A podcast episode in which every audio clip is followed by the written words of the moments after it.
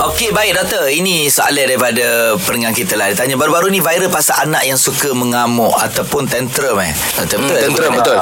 Macam mana nak kawal Tantrum kanak-kanak Semuanya masih kecil. Adakah jika dibiarkan tantrum ini Akan bertambah buruk?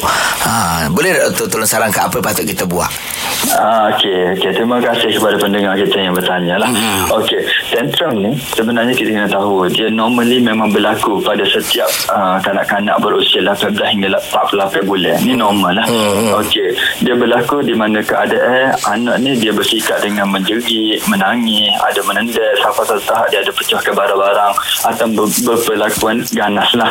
Okey, uh, dia sebenarnya berlaku ni adalah disebabkan oleh anak-anak tu untuk menzahirkan dia punya rasa kecewa bila mana kemahuan dia tak diikuti. Uh, kalau dia sekat apa semua, ah, dia jadi dia uh, tantrum ni akan datang lah. Hmm. Okey, jadi uh, dia akan makin teruk sekiranya kalau kita semua ikut dia punya kehendak. Ah, jadi macam mana untuk kontrol?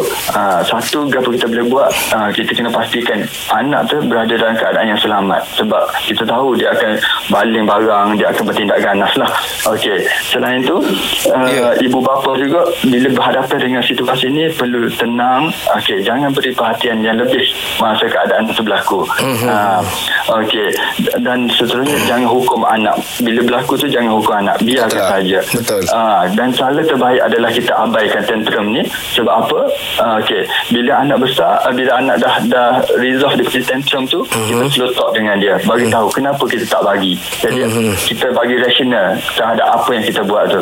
Jadi anak lebih memahami dan Baik. slowly akan uh, tenang. Ha, itulah cara dia. Okey, terima kasih doktor. Terima kasih doktor Okey, sama-sama.